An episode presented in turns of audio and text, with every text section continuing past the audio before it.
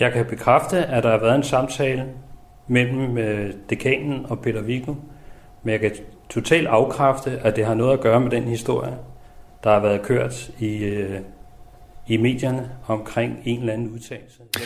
Ja, sådan siger kontreadmiral Henrik Ryberg. Han er chef for Forsvarsakademiet, og ham har vi siden august forsøgt at få et interview med. Det lykkedes fredag, hvor jeg blandt andet talte med ham om den sag, der her og i andre medier er blevet kaldt mysteriet om den ikke-fyrede forsker Peter Viggo Jakobsen fra Forsvarsakademiet. Det vil jeg gerne kalde det åbenhjertige første interview med chefen for Forsvarsakademiet i noget medie siden august. Kan du glæde dig til i slutningen af denne udsendelse, som også kommer til at handle om forberedelserne til det kommende forsvarsforlig. Du lytter i øjeblikket til Frontlinjen. Mit navn er Peter Ernst ved Rasmussen, velkommen til.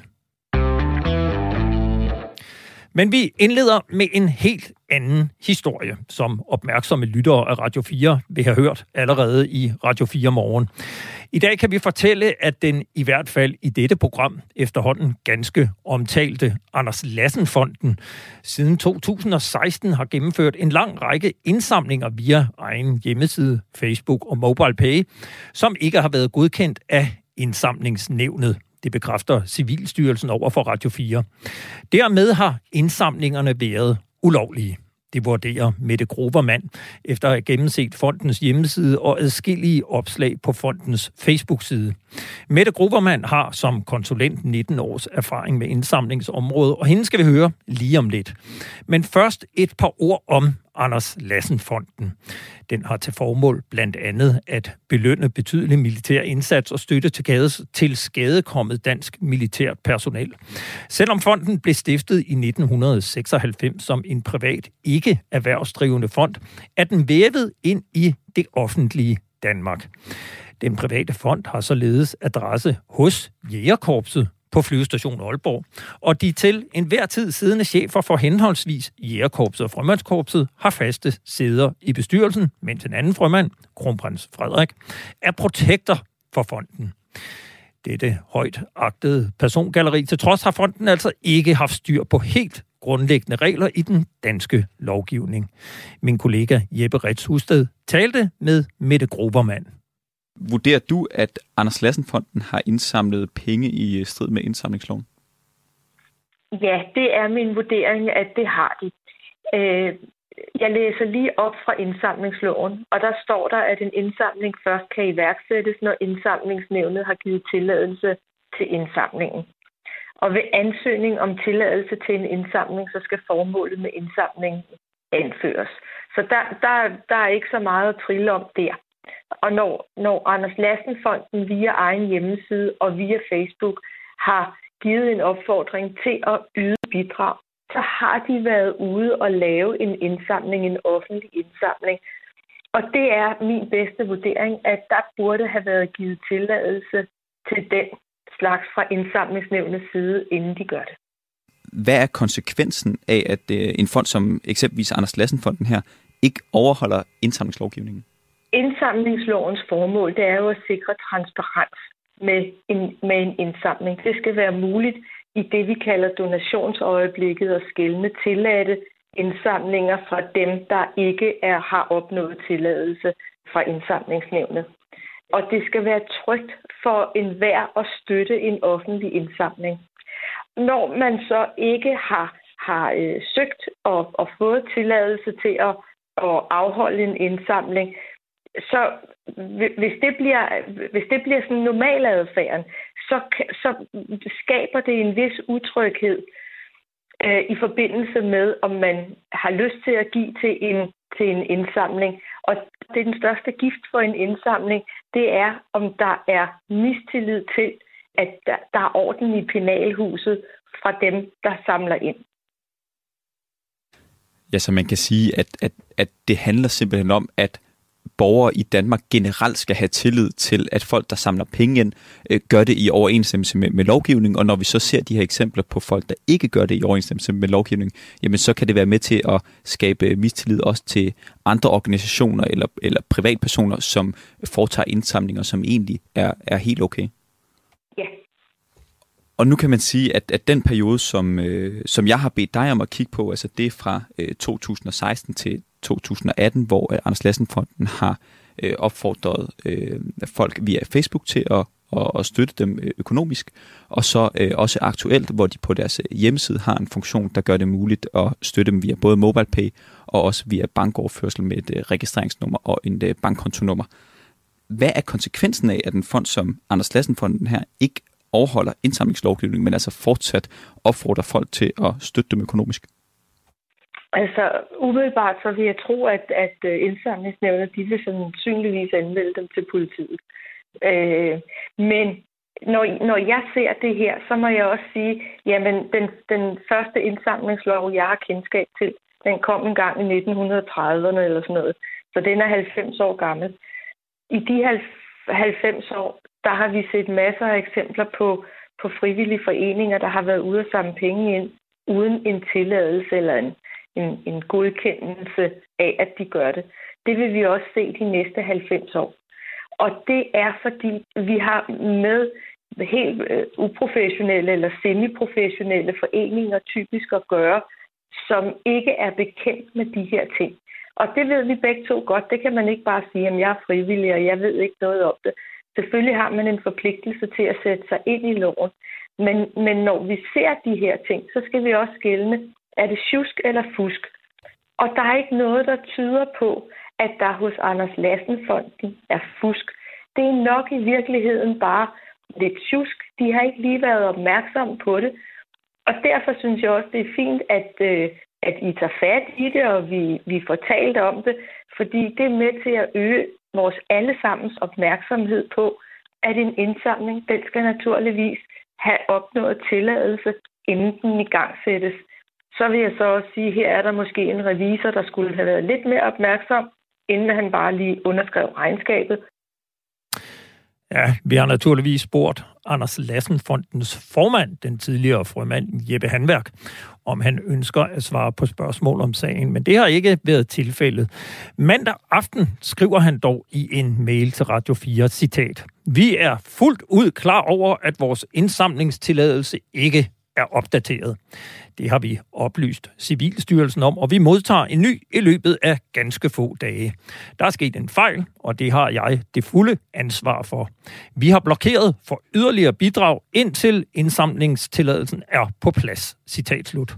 Kort sagt, Anders Lassenfonden lover bod og bedring og har med det samme indstillet den ulovlige indsamling, i hvert fald ifølge formanden. Men når man her til formiddag kigger på Anders Lassenfondens hjemmeside, ligger der stadig en opfordring til offentligheden om at støtte fonden økonomisk med angivelse af et konto- og registreringsnummer og et MobilePay-nummer. Ifølge Mette Grobermanns vurdering har Anders Lassenfonden altså foretaget en ulovlig indsamling i perioden fra 2016 og frem til 2020, og igen siden slutningen af juli i år. I den periode har fonden i mindst 2 tilfælde brugt deres protektor, kronprins Frederik, aktivt i markedsføringen som trækplaster i forbindelse med indsamlinger. Jeg står her med et Facebook-opslag fra Anders Lassenfondens Facebook-side fra marts 2017, hvor en smilende kronprins Frederik er afbildet sammen med sergeant Morten Mathiasen, som samme år fik et legat fra Anders Lassenfonden efter at være blevet såret under kampene i Musakala i Afghanistan. Teksten gengiver et par af kronprinsens rosenord til legatmodtageren og fortsætter så, citat: "Derfor vil fonden gerne opfordre jer alle til at huske at donere til fonden, hvilket kan gøres på følgende vis." Citat slut. Og herefter er der så indskrevet et nummer til MobilePay og et konto- og registreringsnummer i Nordjyske Bank. Vi har naturligvis kontaktet Kongehuset for at høre, hvad Kongehuset mener om, at Anders Lassenfonden aktivt bruger kronprinsen i tekst og billede til at promovere en ulovlig indsamling. Men Kongehuset ønsker ikke at kommentere sagen og henviser i stedet til Anders Lassenfonden. Her ønsker formanden altså så ikke at svare på spørgsmål eller tale om de mange års ulovlige indsamlinger. Og det forstår man jo måske godt. Indsamlingslovens formål er nemlig at sikre, at borgerne i Danmark kan have tillid til, at der føres en vis kontrol med offentlige indsamlinger og at pengene ikke misbruges. Min kollega Jeppe Husted ringede til Christian Lundblad, som er formand for Indsamlingsnævnet, altså det indsamlingsnævn under Civilstyrelsen, som skulle have godkendt og efterfølgende ført kontrol med Anders Lassenfondens indsamlinger. I alle indsamlinger, der foregår, det vil vi godt have ind i folden, når man så må sige, og have givet en godkendelse, og så kan de køre videre som godkendte og ordentlige indsamlinger. Det er klart, hvis der er nogen, der samler ind og ikke vil overholde loven, altså ikke, uanset de skulle have en tilladelse, indsamler i strid med loven, så vil vi også bede om en redegørelse for det. Og får vi ikke det, så i sidste ende, så er det jo sådan, så er loven konstrueret på den måde, at vil man ikke søge om tilladelse, uanset man skulle have det, så er det en politianmeldelse. Det sidste redskab er, at så kan det blive en politisag med en mulig bøde. Hvis man har indsamlet penge uden den nødvendige godkendelse, hvad end det så har været i ond tro eller i god tro i virkeligheden, kan man som indsamler så beholde de penge, der er indsamlet uden de nødvendige, altså de lovpligtige tilladelser? Det vil man muligvis nok kunne. Det har jeg ikke set eksempler på, at man har haft tilbagesøgninger. Jeg kan komme i tanke om et enkelt eksempel, hvor en indsamling viste sig ikke at fungere, og så valgte indsamler selv at betale penge tilbage til dem, som man havde fået donationer fra. Men der ligger ikke i konstruktionen en konfiskation. Det kan der være i en straffesag, så kan det være et led i sådan en situation, at der er konfiskation af overskud. Men det har jeg ikke set eksempel på. Findes der nogle regler for, hvordan en indsamler, nu forudsætter vi, at det er sket på lovlig vis, den her indsamling, findes der nogle regler for, hvordan indsamleren må bruge de penge, der samles ind? Altså skal de bruges i overensstemmelse med indsamlingserklæret formål? Er der nogen kontrol med det? Ja, lige præcis ja. Det er sådan set det, kontrollen går ud på, at når man beder om godkendelse af en indsamling, så godkender vi også formålet. Formålet bliver trykt på hjemmesiden, og det er klart, at så er det så det, der står der, som dem, der giver penge i tillid til, at det er det, der er formålet. Og hvis man ønsker sig at ændre det formål, så skal man bede om Indsamlingsnævnets tilladelse til det. Fordi der er nogen, der har betalt penge, så der skal vi i Indsamlingsnævnet være garant for, at pengene går til det rigtige formål. Hvorfor er det, man ikke bare kan lave en indsamling, eller spurgt på en anden måde, hvorfor er det, man skal have en godkendelse fra Indsamlingsnævnet, inden man går i gang med at indsamle penge? Og det er jo Folketingets vores demokratiske forudsætning for et velfungerende indsamlingsmarked. Altså, man beder om penge fra både borgere og virksomheder, og for at de kan have tillid til, at det foregår på en ordentlig måde, så har man lavet en konstruktion, hvor der er åbenhed om de indsamlinger, der er kontrol med, at det foregår. Fordi man mener, at det er så vigtigt, at der kan være tillid til det. Altså, vi kan jo sagtens se situationen, at man giver til nogen, der siger, at vi vil bruge penge til sygdomsbekæmpelse, og så finder man bagefter ud af, at pengene er brugt til noget helt andet. Så har man jo ikke lyst til at give næste gang, man bliver spurgt. Så det her, at der er tillid til og åbenhed omkring indsamlinger, er tror jeg, et meget væsentligt aspekt i hele den tillid, der kan være til indsamlinger i Danmark. Ja, så vidt altså Christian Lundblad, som er retspræsident ved retten i Frederiksberg og formand for Indsamlingsnævnet under Civilstyrelsen, som altså begge så også hører under Justitsministeriet. Vi har spurgt Anders Lassenfonden, hvor mange penge fonden har indsamlet i løbet af de 5 år, hvor fonden ikke har haft den lovpligtige tilladelse fra Indsamlingsnævnet. Det ønsker formand Jeppe Handværk ikke at svare på, ligesom han heller ikke ønsker at svare på, hvordan fonden har brugt de ulovligt indsamlede midler. Du lytter i øjeblikket til Frontlinjen her på Radio 4. Mit navn er Peter Ernst Ved Rasmussen, og vi har lige hørt om Anders Lassenfondens ulovlige indsamlinger gennem flere år. Nu skal det handle om Anders Lassenfondens brug af fondsmidler.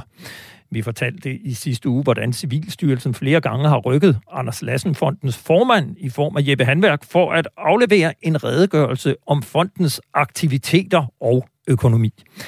Blandt andet mener Civilstyrelsen, at fondens omkostninger og uddelinger ikke står i citat i rimeligt forhold til hinanden, citat slut.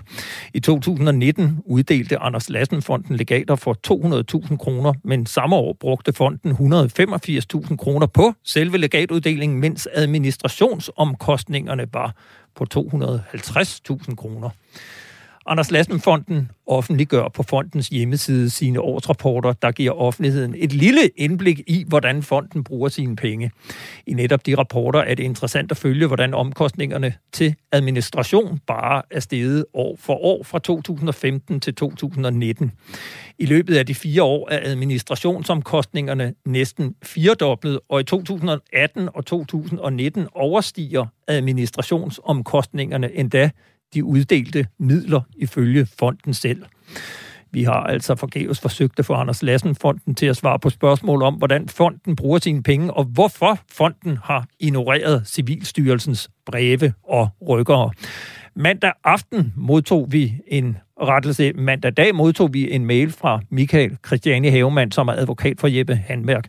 Han skriver, at Anders Lassenfonden ikke har engageret nogen advokat, men citat: "Jeg følger som advokat for Jeppe Handværk dine," og det er altså mig, "tilbagevendende udfald imod ham i pressen. Og vi blev gennem en af disse artikler opmærksomme på, at Civilstyrelsen i juni havde sendt fonden en anmodning om uddybende oplysninger og havde rykket herfor i september. Jeppe Handværk havde imidlertid ikke modtaget disse breve, hvilket skyldes problemer med hans tilgang til fondens e-boks.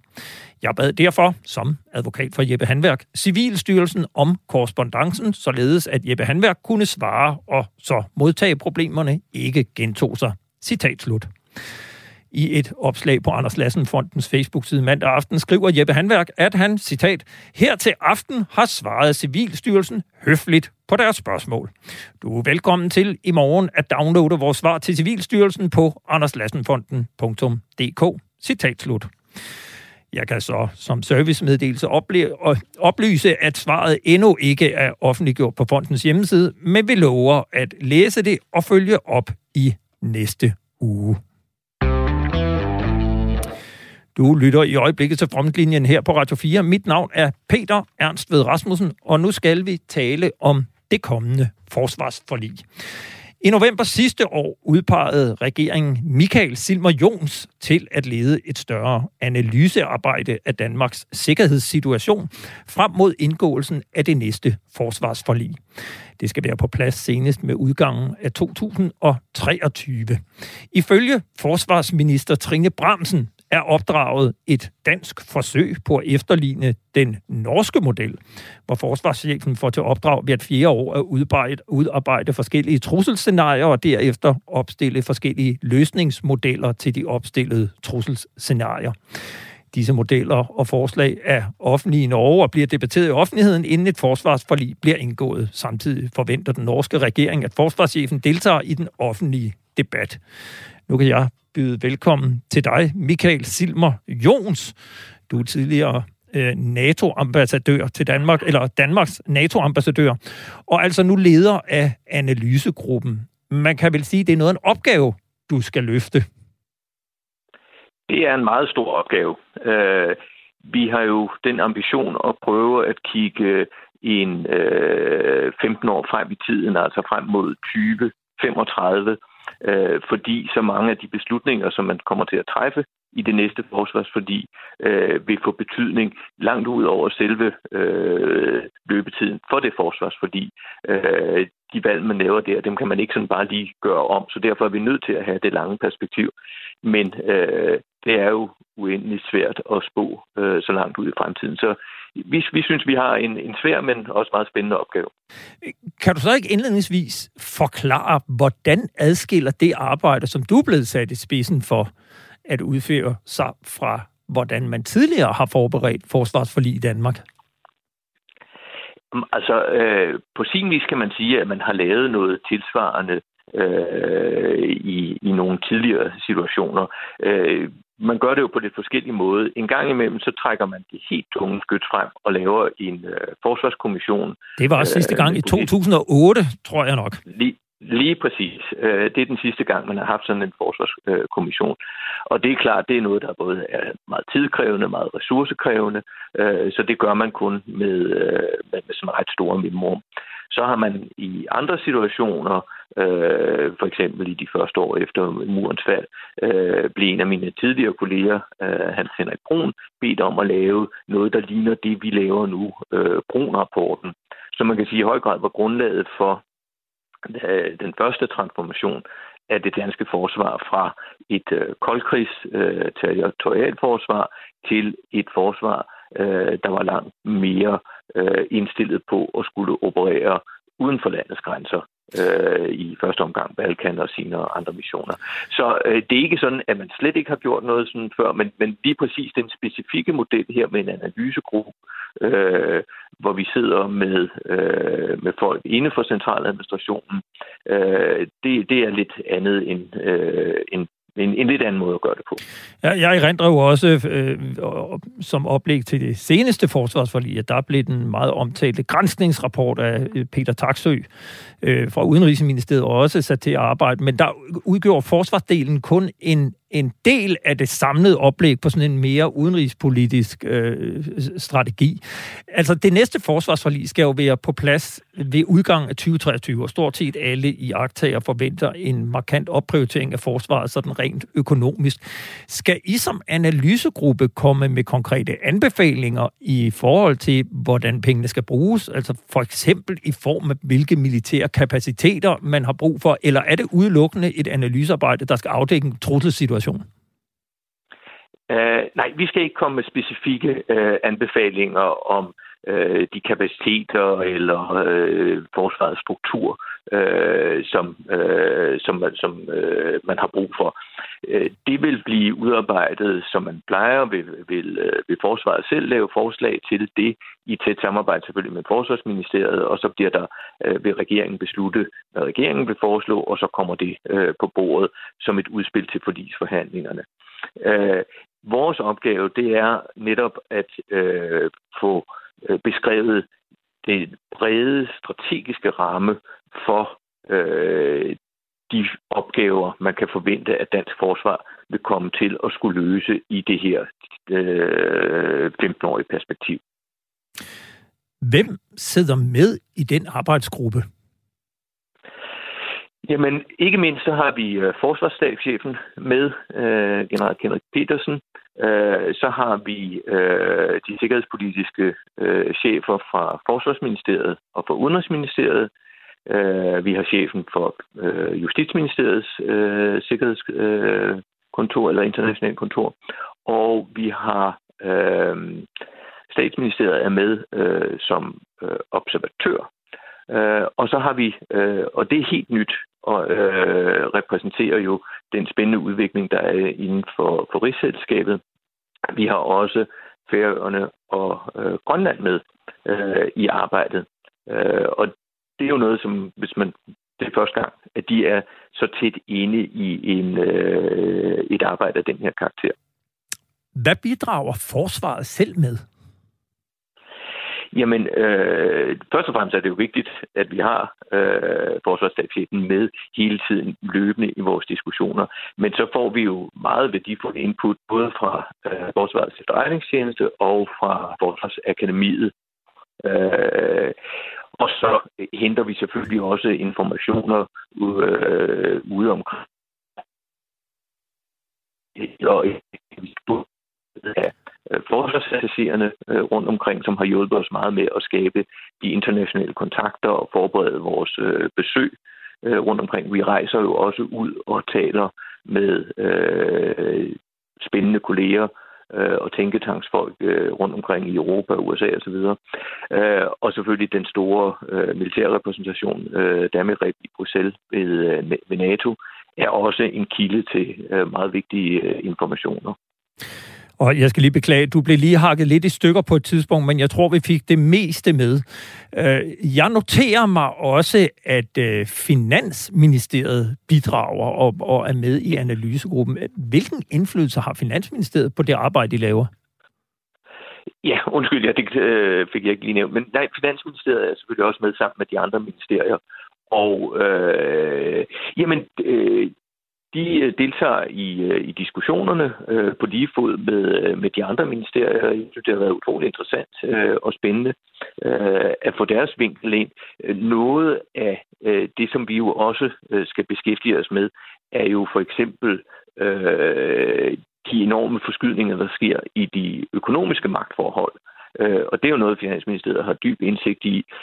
Også spørgsmål som energisikkerhed og alle den slags ting. Men i øvrigt engagerer de sig også i drøftelsen af de mange sikkerhedspolitiske spørgsmål. Og for eksempel noget af det, vi arbejder med, er jo også det, vi kalder samfundets robusthed, altså hvordan håndterer vi ting som covid-19-pandemien, terror, cyberangreb og alt den slags i forhold til at skabe et robust og stærkt samfund, der kan stå op mod den type udfordringer, hvor nogen selvfølgelig kommer fra af menneskeskabte, fra stater eller terrororganisationer, men noget er jo altså også begivenheder som netop pandemien, som er mere sådan biologisk betinget.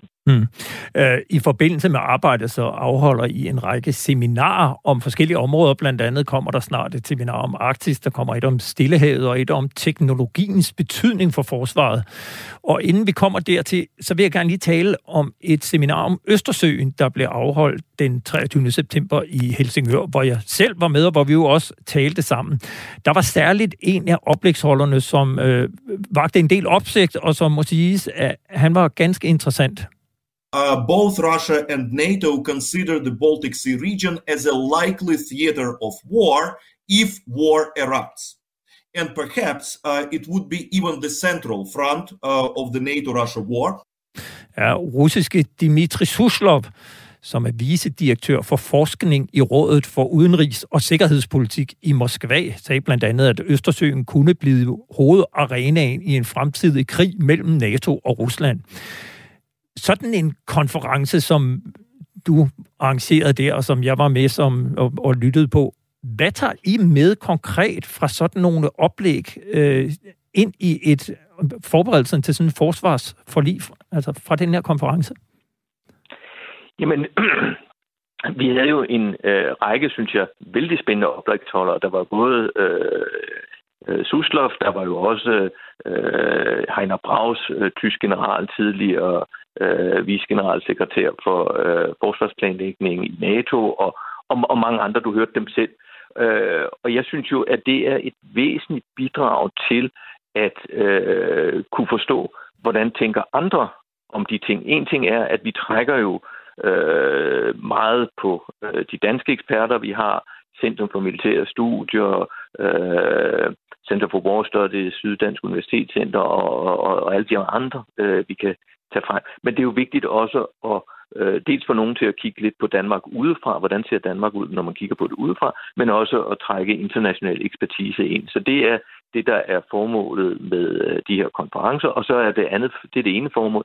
Og det andet formål, det er jo, at det ligger i vores mandat, at vi skal også bidrage til at skabe opmærksomhed om de sikkerhedspolitiske udfordringer, Danmark kommer til at stå overfor i det her tidsperspektiv. Og der tænker vi, at det her, det er netop det at lave sådan en konference, er en spændende mulighed for at give alle i befolkningen mulighed for at få indsigt i, hvad er tænkningen, hvad foregår der. Må jeg ikke spørge dig, bare sådan ren nysgerrighed, hvad tænkte du selv, da du hørte Suslov, som jo også sagde, at så fremt Hviderusland ændrede udenrigspolitik og ligesom lagde sine æg over i den vestlige vægtskål, jamen så ville det betyde, at Rusland ville gå i krig? Jamen altså, nu er det selvfølgelig vigtigt at være opmærksom på, at Suslov er jo, han sidder i en tænketank, og han er derfor ikke en officiel russisk repræsentant, men jeg er sikker på, at han reflekterede meget godt den russiske tænkning, og jeg synes jo ikke, der var noget voldsomt overraskende i det, han sagde. Hvis det nogensinde skulle komme, at alle vores bestræbelser er gået ud på at forhindre, men hvis det nogensinde skulle komme til en konfrontation mellem NATO og Rusland, så er det jo oplagt, at Østersøen med den strategiske betydning vil være en krigsskueplads. Det kan man vanskeligt forestille sig, at den ikke vil være. Og det er selvfølgelig uhyggeligt og skræmmende, og det er derfor, der er så god grund til, at vi arbejder med hele tiden at holde vores afskrækkelse oppe på det nødvendige niveau, men selvfølgelig også har et dialogspor i forhold til Rusland. Så det synes jeg ikke var så overraskende. Og at Rusland har en stærk interesse i Belarus, er jo heller ikke mærkeligt. Der pågår jo samtaler også, eller forhandlinger om at lave måske en egentlig union mellem Belarus og Rusland. Der er et stærkt samarbejde mellem de to landes forsvar. Og i en russisk perspektiv, så er der ingen tvivl om, at Belarus bliver set som et meget, meget strategisk vigtigt sted. Nu var jeg selv inde til et samråd her med forsvarsminister Trine Bramsen i sidste uge, og der sagde hun på det her samråd, at det arbejde, I er i gang med, er et forsøg på at engagere offentligheden i diskussionen om forsvarets fremtid med inspiration hentet i Norge. Og i Norge er det jo sådan, at forsvarschefens opdrag, han skal komme med et analysearbejde op til indgåelsen af et forsvarsforlig og skitsere 4 konkrete scenarier. Og det bliver så lagt op til diskussion blandt politikerne og offentligheden. Og han kommer så med 4 svarløst eller muligheder, som man kan indrette forsvaret på, for at imødegå de her trusselscenarier, som han lægger frem. Og det kunne altså være eksempelvis, at man i scenarie A, der skal man have 10 kampvogne og 40 jægerfly, og i scenarie B 40 kampvogne og 20 jægerfly, og så videre. Altså simpelthen designet forsvar til hver enkelt trussel. Kommer du til at aflevere sådan en beskrivelse af, nu siger jeg i gåseøjne, virkeligheden, eller har I sådan flere forskellige scenarier for, hvordan trusselsituationen omkring Danmark kan udvikle sig? Ja, nu er vi ikke gået i gang med at skrive selve rapporten endnu, så vi har ikke lagt os præcis fast på, hvordan den skal være i sin struktur. Men vi har talt om, at og det gør vi jo allerede, når vi kigger på de forskellige spor, teknologisporet for eksempel, at der er jo ikke, man kan ikke bare sætte sig ned nu og så kigge i krystalkuglen og sige, sådan her kommer til at køre de næste 15 år. Det er der jo ingen mennesker, der kan. Så under alle omstændigheder vil vi på mange af de udviklingstendenser, vi skal beskrive, der vil vi sige, jamen vi tror, at det mest sandsynlige forløb, det er sådan her, men det kan jo også gå ud til den ene side, eller svinge ud til den ene side, og det kan for eksempel blive et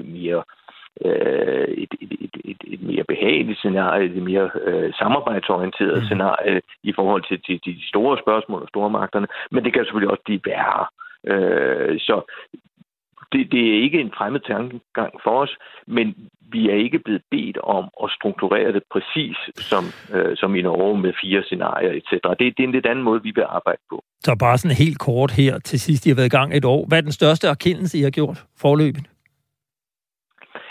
Jamen, jeg tror, at det er, hvor rasende hurtigt den teknologiske udvikling går. Hvor svært det er at forstå, hvad kan de her helt nye teknologier, kunstig intelligens, kvantecomputer osv., hvad er det, de kan i forhold, hvis man får dem weaponized, og hvordan vil det forandre også magtforholdene? Og så måske ikke mindst det punkt, at vi har været vant til, at vi altid gik ud fra, at vi var teknologisk længst fremme. Det kan vi ikke længere være sikre på. Og det er jo faktisk ret skræmmende, at ikke mindst kineserne på nogle punkter er mindst lige så langt som os, og måske endda foran. Det kommer vi til at høre meget mere om. Jeg håber, vi må vende tilbage til dig til en anden god gang for at følge jeres arbejde. Jeg vil sige tak til dig, Michael Zilmer-Johns. Jamen selv tak, og jeg kommer meget gerne ind igen. Det er som sagt en opgave for os også at prøve at formidle resultaterne af vores arbejde ud til offentligheden, så det kan I jo hjælpe til med. Tak for dig, ambassadør og leder den analysegruppe, som lige nu er i gang med at forberede grundlaget for det kommende forsvarsforlig. Du lytter i øjeblikket til Frontlinjen her på Radio 4. Mit navn er Peter Ernst Ved Rasmussen, og nu skal vi for sidste gang formentlig tale om Peter Viggo-mysteriet. I onsdags havde Venstre indkaldt forsvarsminister Trine Bramsen i samråd, hvor hun skulle svare på, om hun altid har overholdt armslængdeprincippet til uafhængige forskere og eksperter på forsvarsområdet.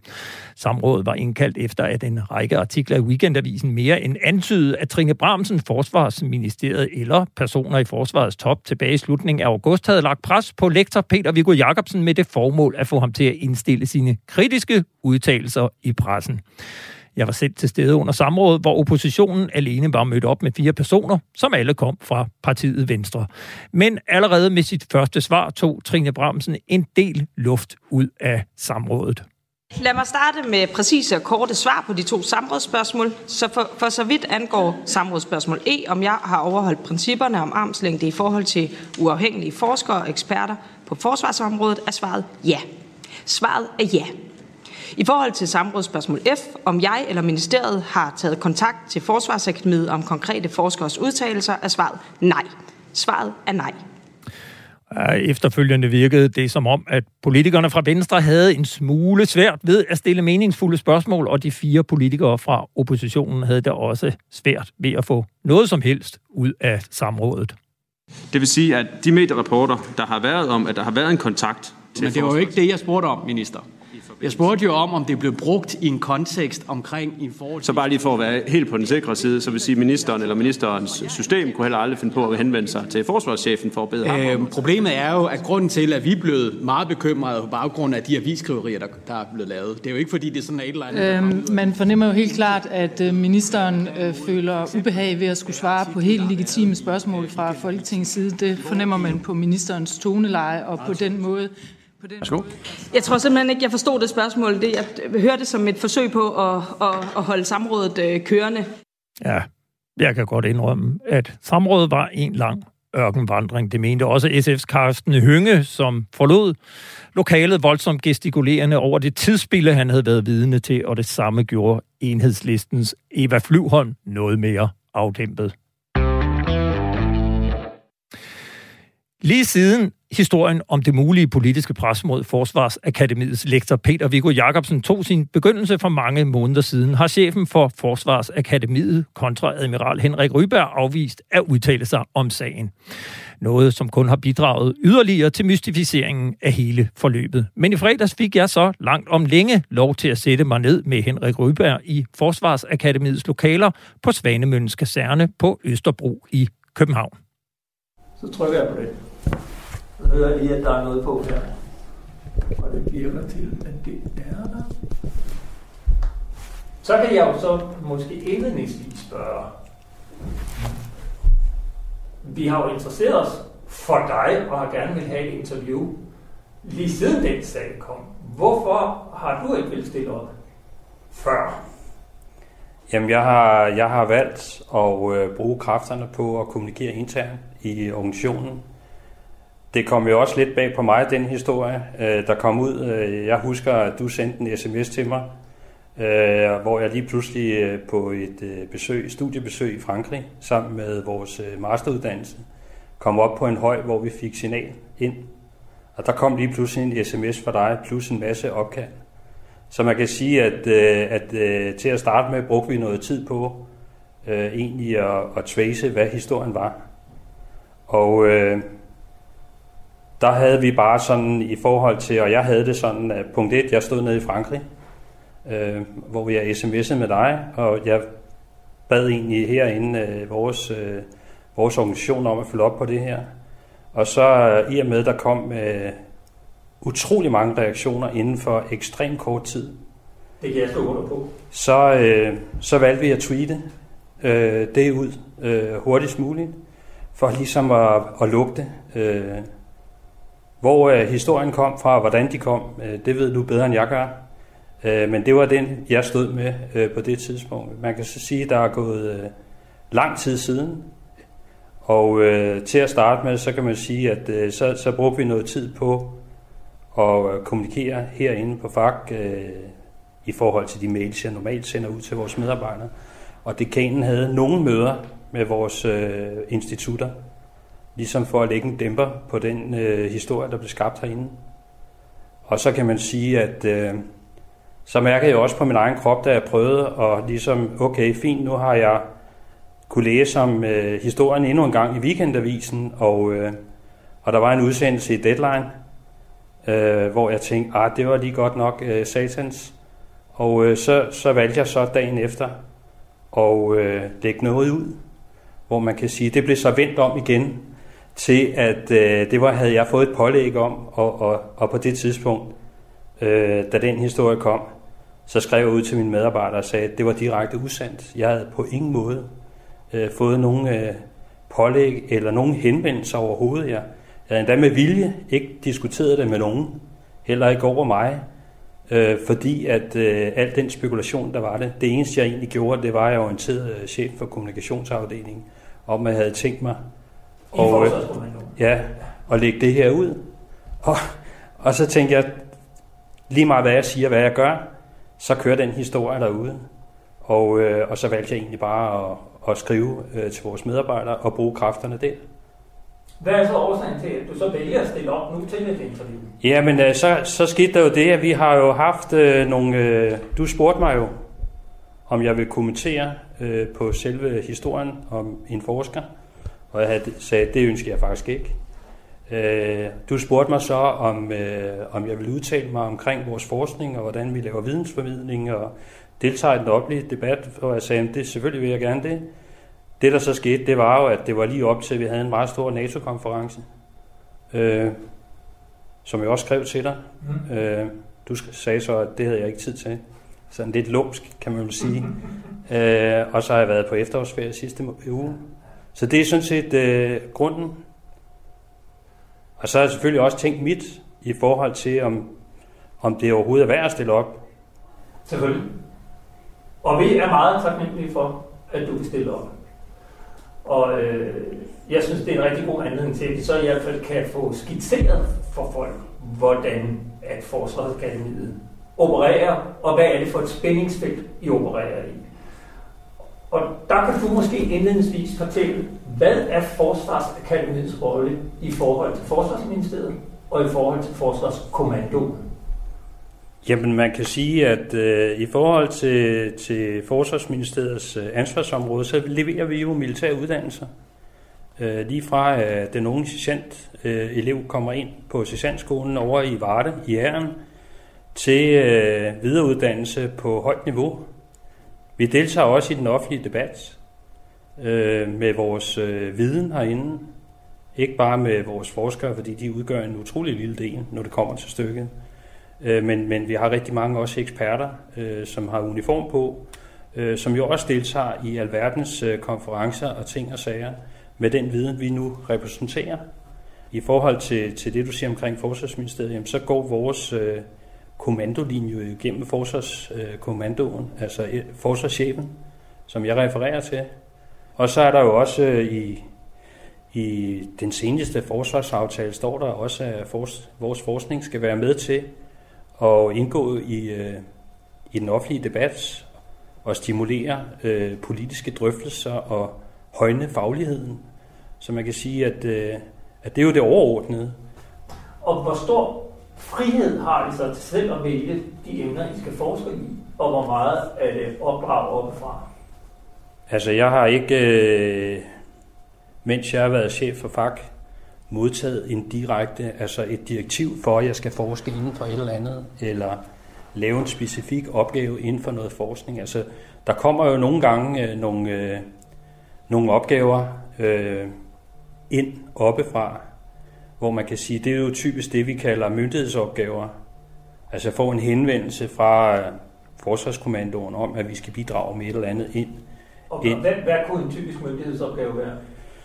Det kunne være, at vi skulle levere noget på nogle uddannelser. Det kunne være, at vi skulle indgå i noget arbejde med at lave noget baggrundsmateriale. Det kunne være, at vi skulle hjælpe Forsvarskommandoen med at lave en opsamling på, hvordan har indsatsen været i forhold til covid-19-indsatsen. Hvor man kan sige, at det er det, vi kalder en ren myndighedsopgave. Hvor at det kan godt være, at der er en forsker, der indgår i arbejdet, men der er ikke, hvad skal man sige, forskningsfrihed og det er i et samarbejde med nogen. Er det korrekt? Altså, I bruger selv formuleringen, at I er en uafhængig forskningsinstitution. Er det korrekt?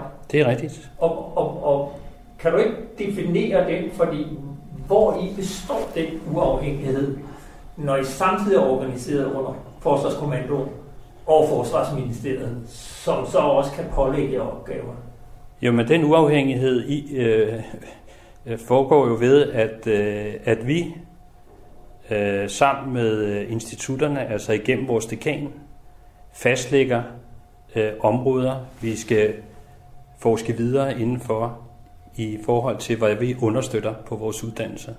Og der vil jeg sige, at friheden består i, at hvad for en metode vi bruger, hvad empirien vi laver, hvad for nogle konklusioner vi har, det er der ingen, der blander sig i. Mens at friheden er ikke til at sige, jeg kunne bedre tænke mig at kigge på, hvad den argentinske hær arbejder med i øjeblikket, hvor vi vil sige, at det er fint nok, du har et interesseområde der, men nu er det altså den danske hær, eller NATO, eller i Norden, vi kigger på afhængig af, hvad det er for en viden. Det kunne også være inden for maritime operationer, hvor nogen kunne være interesseret i at kigge på, hvad sker der et eller andet sted, hvor vi så siger, prøv at høre, søværende, de opererer nu en gang i Nordatlanten, eller i en ny trusselsituation. Det er det, vi kigger på nu. Og så laver vi aftaler med vores forskere om, at inden for det område, der vil vi gerne have, at du graver dig ned. Men hvordan du gør det, hvordan du arbejder med det og alle de der ting, det laver man jo en aftale om med den enkelte forsker. Og det er jo dekanen, der gør det. Der er jo ikke nogen, der blander sig i det. Nu er vi her også, fordi der var den sag med Peter Viggo. Og jeg vil gerne indledningsvis, eller i hvert fald også stadigvæk, gentage min undskyldning for at skrive, at han var fyret, uden at have fået det verificeret. Og det er jo en kæmpe brøler, som vi har også lagt os fladt ned. Så det vil jeg i hvert fald gerne understrege. Det er jeg frygtelig ked af. Også den ballade, vi har afført. Det ændrer jo ikke på, at Weekendavisen, efter at vi havde lukket den historie og skrevet den i tide, sådan en måned efter, at jeg havde lavet artiklen, havde den her artikel, der hed Manden, der ikke blev fyret, hvor Hans Mortensen skriver, at godt nok, at Peter Viggo Jakobsen stadig er ansat i forsvaret, men samtaler med en række kilder med kendskab til forløbet viser, at både han og Forsvarsakademiet har været udsat for pres i dagene omkring den kontroversielle artikel. Og der har været antydninger om mulige sanktioner herunder en udflytning af hele akademiet til provinsen. Og ifølge flere kilder, der er Peter Viggo Jakobsen efter en kammeratlig samtale med akademiets dekan overfor sine kolleger bekendtgjort, at han fremover vil holde en betydelig lavere profil i offentligheden. Så kunne jeg jo godt bare tænke mig at spørge dig, om du kan afvise, at der har været udøvet nogen form for pression fra Forsvarsministeriet, eller Forsvarskommandoen, eller fra jeres egen ledelse, altså dig eller Peter, mod Peter Viggo. Jeg kan bekræfte, at der har været en samtale mellem dekanen og Peter Viggo, men jeg kan totalt afkræfte, at det har noget at gøre med den historie, der har været kørt i medierne omkring en eller anden udtalelse. Jeg vil sige, for mit eget vedkommende, så hørte jeg først om den udtalelse, da jeg læste den der Weekendavis-artikel. Altså, så det skulle være på baggrund af noget Pakistan? Ja. Men det ændrer jo ikke ved, at vi gerne må have nogle samtaler med vores medarbejdere, men det at sætte det op i sådan en relation, det kan jeg totalt afvise. Og der er ikke nogen, hverken fra Forsvarsministeriet, Forsvarsministeren eller Forsvarets øverste ledelse, der har taget kontakt til mig i den forbindelse. Men er der nogen, der har taget kontakt til Peter Viggo eller til dekanen? Nej, det tror jeg ikke. Jeg har i hvert fald aldrig hørt om det. Det, som jeg også gerne vil bare nævne her, det er, at jeg kan jo få indtrykket af, når jeg læser de der artikler, at der hele tiden er nogen, der ringer herind og snakker med os omkring det. Og jeg vil bare sige, at ja, jeg har talt med ministeren en gang i forbindelse med hendes rundtur, da hun var tiltrådt. Der havde hun et møde herinde på Forsvarsakademiet, hvor vi fortalte om vores uddannelser og vores forskning og alt muligt. Det er den gang, jeg har talt med hende omkring det, vi laver. Så det at ligesom spille det op til, at vi har en løbende dialog, eller nogen i rettesætter os, det er ikke sådan, det foregår. Så skal jeg bare forstå dig ret, at du siger, at der har været en samtale, men kan du afvise, at det har været pression mod Peter Viggo om at skrue ned på plusset? Men der har været en samtale, og jeg har valgt ikke at kommentere den samtale. Jeg har ikke været til den samtale, jeg har heller ikke været til alle de andre ting, så der er folk... Så ikke, om der har været pression mod ham, om ikke at udtale sig, som han gør? Jamen, det kan jeg ikke svare dig på, og jeg ønsker heller ikke at kommentere den historie. Okay, altså... Jeg skrev jo så efterfølgende det, jeg havde søgt aktindsigt i Forsvarsministeriet, en artikel i september, der hed, at Forsvarsakademiet skulle bekræfte, at Peter Viggo Jakobsen udtalte sig som privatperson. Og det drejede sig om en journaliststuderende, der havde henvendt sig til ministeriet efter at tale med Peter Viggo. Og det fik ministeriet til at skrive til Forsvarsakademiet. Og nu citerer jeg lige fra brevet, hvor der står, den journaliststuderende har anført at have talt med relevante forskere, der bekræfter problemstilling, og at Peter Viggo Jakobsen fra Forsvarsakademiet i denne sammenhæng har vurderet, at citat, det kan blive en sikkerhedspolitisk trussel, da forsvaret kan blive ude af stand til at varetage deres opgaver, hvis udviklingen fortsætter.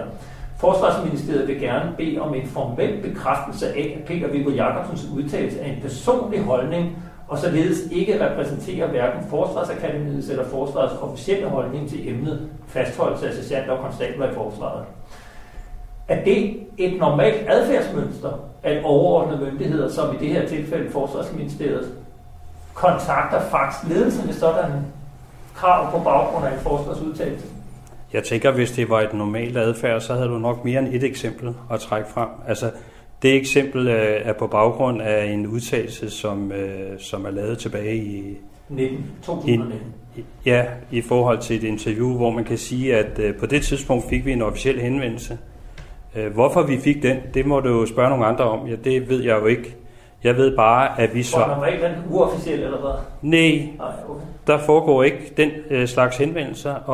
Og på en eller anden måde, så kan man sige, at i forhold til den dialog, der har været omkring om der er en strategisk udfordring på personaleområdet, har jo gjort sikkert, at der er andre forskellige synspunkter, der har været i spil, tænker jeg, der har gjort, at man ønskede den præcisering fra vores side. Og der må vi jo gå ind og sige, jamen, i forhold til forskere og den navngivende forsker, jamen, så udtaler de sig som forsker på Forsvarsakademiet. Det er jo ikke det samme som, apropos det, vi snakkede omkring myndighedsopgaver og vores forskningsformidling, at det er faktisk officielle svar på situationen i forsvaret. Altså, jeg hørte lidt sige, det er nærmest det eneste eksempel, du har oplevet på, at man fra overordnede myndigheder har henvendt sig på baggrund af en konkret. Jeg vil bare sige, mens jeg har været chef herude, har jeg ikke nogen indikationer på, fordi der bliver også sagt, at der er nogen, der ringer og alt muligt andet. Jeg har ingen informationer om, at der er nogen, der har ringet ud.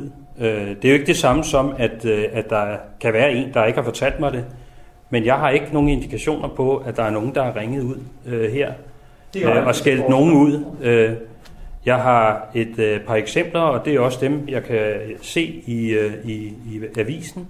Har jeg haft henvendelser, hvor at man på grund af operationssikkerhed har bedt os om at ikke at udtale os i forhold til selve operationen, men i forhold til det generelle har vi jo haft total frihed til at sige det, vores forskere har vurderet, og jeg vil gerne fastslå, at det er jo også vores opgave, og sikre, at de har frihed til at ytre sig.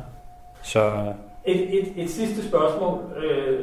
Jeg har jo talt løbende med forskere, og der er nogen, der fortæller, at de enten er holdt op med at udtale sig i pressen, eller holder meget lav profil, fordi de ikke ønsker at få ørerne i maskinen, og fordi de oplever, at det kan skade deres egen karriere og udtale sig i pressen. Der er nogen, der sågar har søgt stillinger, hvor de har fået afslag, fordi der ligesom bliver stillet spørgsmålstegn ved, om man kan stole på, at de kan holde tæt, fordi de er jo vant til at plapre i pressen.